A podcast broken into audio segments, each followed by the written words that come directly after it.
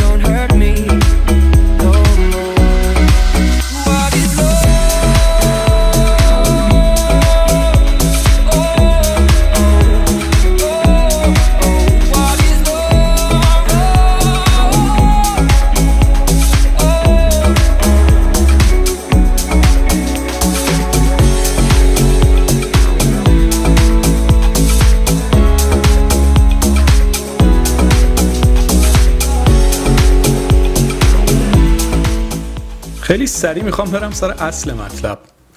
آدما رو توی سه تا موقعیت میشه شناخت. یکی موقعی که بحث پول وسط باشه. یکی موقعی که بحث قدرت وسط باشه و یکی زمانی که بحث جنس مخالف وسط باشه.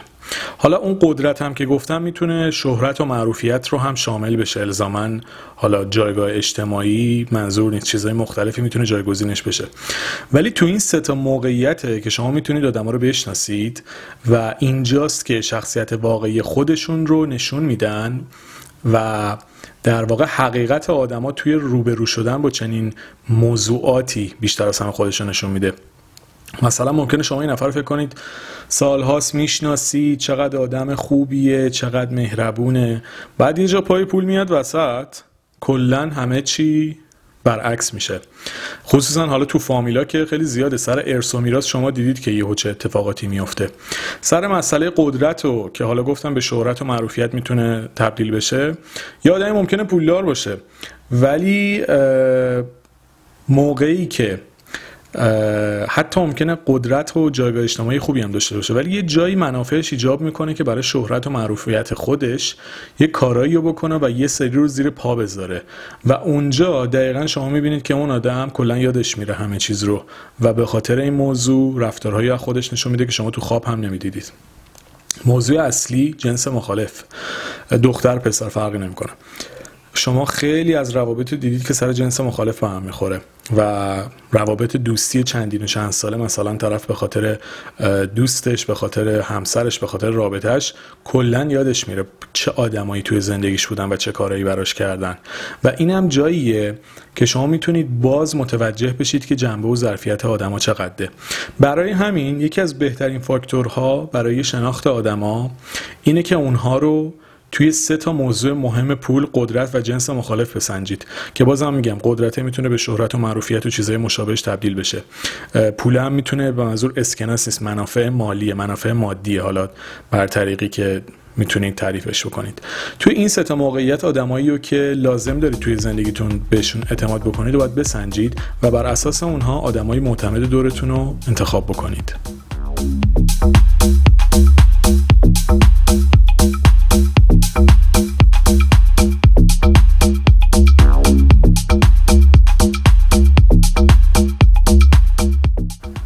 اعتماد فقط باید بر اساس شناخت شما از اون فرد و عمل کردی که در دراز مدت ازش دیدید باشه.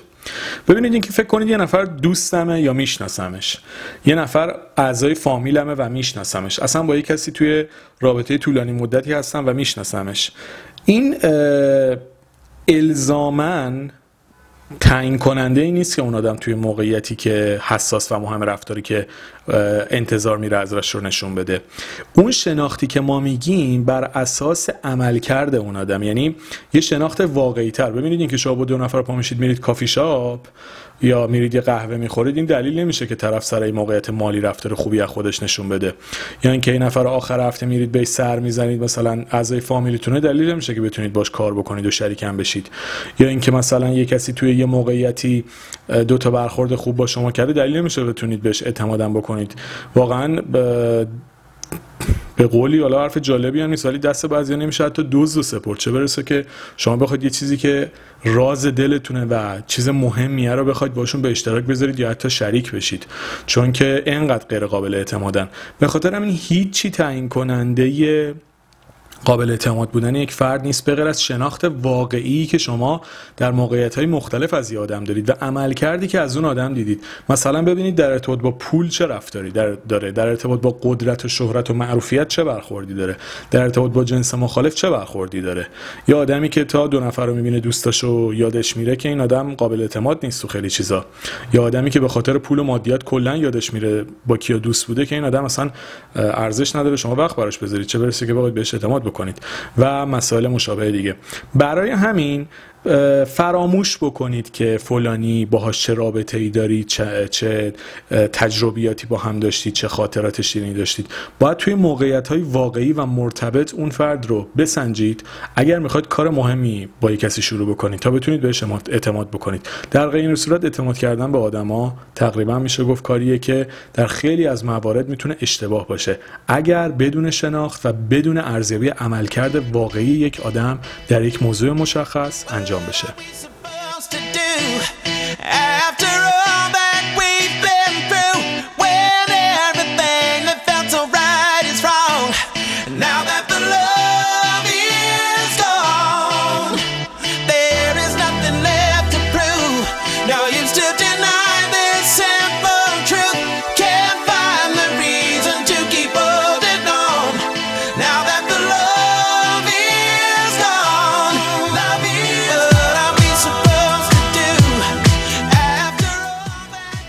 معمولا آدم از کسایی ضربه می‌خوره که بیشترین اعتماد بهشون داره.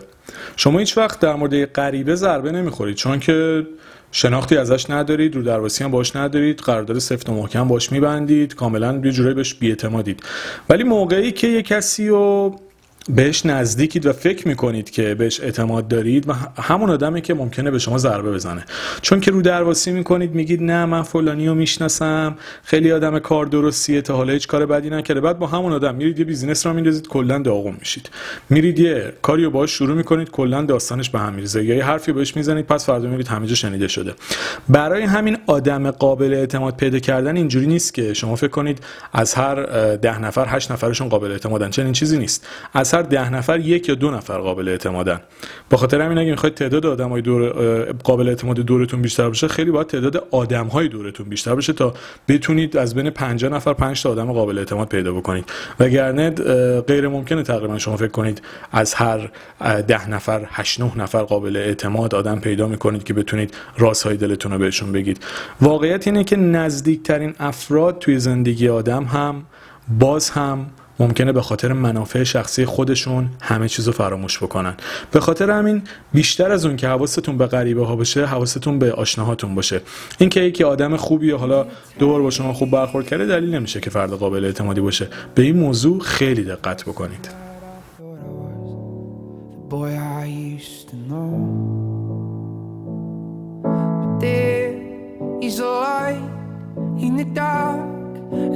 In my hands and my heart. But why can't I hold on?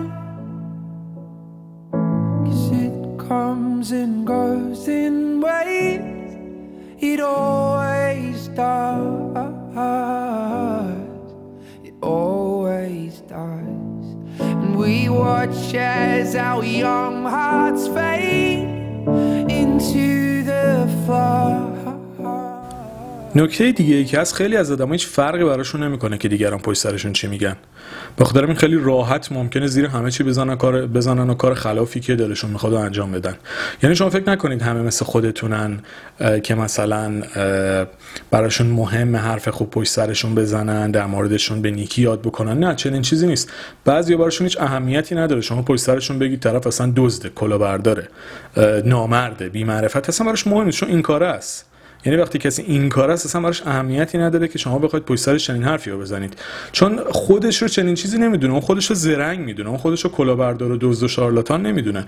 اون خودش رو آدم زرنگ و باهوش و زیرک می‌دونه که تونسته مثلا چجوری همه چیز رو به نفع خودش تموم بکنه. برای همین حواستون باشه که با ایجاد حس عذاب وجدان در آدما فکر نکنید می‌تونید به منافعتون برسید. چون اصلا اونا عذاب وجدان نمی‌گیرن.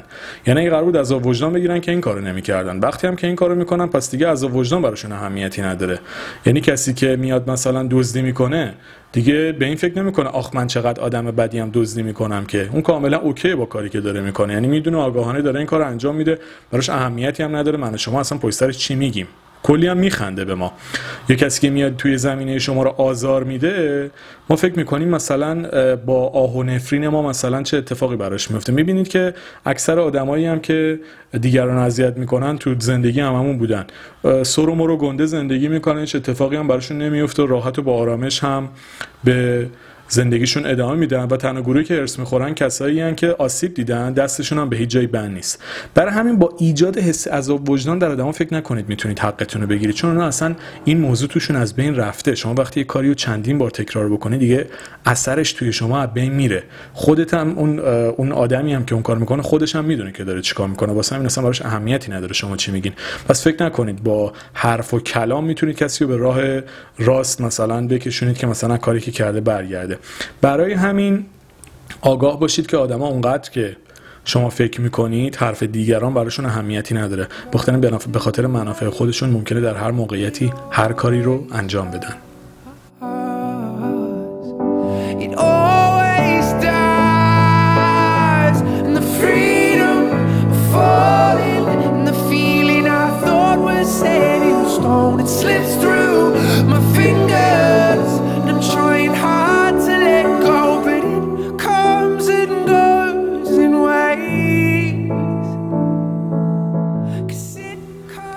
نکته پایانی هم که دلم می‌خواد بگم اینه که شما اگر می‌خواید با کسی کاری رو شروع بکنید حتما باهاش قرارداد مکتوب بنویسید. مهم نیست این آدم کیه کجاست از کجا میشناسیدش چند سال توی زندگیتونه. تنها چیزی که توی حل اختلاف به داد شما می‌رسه قرارداد مکتوبه.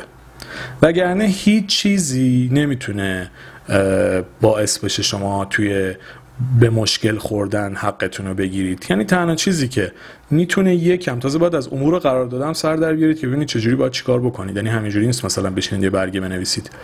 ولی کلا اگر قرارداد مکتوب با کسی نداشته باشید کلا نمی‌تونید پیگیر کارتون بشید چون دستتون به جایی بند نیست. مثلا برید بگید من به ایشون گفتم که مثلا این کار رو به این شکل انجام بدیم و ایشون هم تایید کرد و حالا زده زیرش. سندت کجاست؟ مدرکت کجاست؟ اصلا حرف حالا اصطلاحات مختلفی براش به کار برده میشه ولی حرف خیلی اونقدر که فکر کنید جدی نیست. میگن طرف حرفی زد. جدیش نگیر خیلی. واسه همین اگر می‌خواید با کسی کاری رو شروع بکنید حتما قوانین کار رو درست انجام بدید که بعدا به مشکل نخورید. چون واقعا بعدش دستتون به هیچ جا بند نیست. یعنی اگر فکر بکنید بعد از به مشکل خوردن آبی که از جوب گذشته و رفته دیگه نمیشه به جوب برگردون. برای همین قبل هر کاری راه درست رو در پیش بگیرین که حداقل بتونید از مسیری که رفتین یک دفاعی بکنید. وگرنه کلا هیچ سند و مدرکی اگر مکتوب نباشه شما نمی‌تونید ازش دفاع بکنید. برای همین حواستون به این موضوع باشه و بی دلیل به آدما اعتماد نکنید بدون شناخت به آدما اعتماد نکنید عملکرد آدما رو ارزیابی بکنید و حتی از نظر مدت زمانی که یک آدم رو می‌شناسید خیلی دقت بکنید. واقعا آدمی که دو هفته است می‌شناسید یه ماه می‌شناسید سه ماه می‌شناسید آدم قابل اعتمادی نیست. خیلی از آدما بعد 20 سال ممکنه کاری بکنن که آدم باورش نشه. بعد شما می‌خواید تو سه ماه مثلا یه نفر رو بشناسید. حداقلش اینه که برای آدمی که می‌خواید کار مهمی رو باش انجام بدید چندین سال بشناسیدش. چرا موقع ازدواج خانواده ها میرن تحقیق می‌کنن؟ سعی می‌کنن یه آدم مطمئن و قابل اعتماد پیدا بکنن. چون هزار تا چیز عجیب غریب دیدن که باورشون نمی‌شده. برای همین شما هم موقعی که می‌خواید با یک آدمی آشنا بشید با یکی کاری رو شروع بکنید به کسی اعتماد بکنید تو هر زمینه ای حتما باید اون آدمو به طور کامل خودش رو بشناسید خانواده‌شو بشناسید بدونید از کجا آمده چیکار داره می‌کنه رفتارش رو ارزیابی بکنید و بعدا اگر می‌خواید مسیر جدیدی رو باهاش شروع بکنید.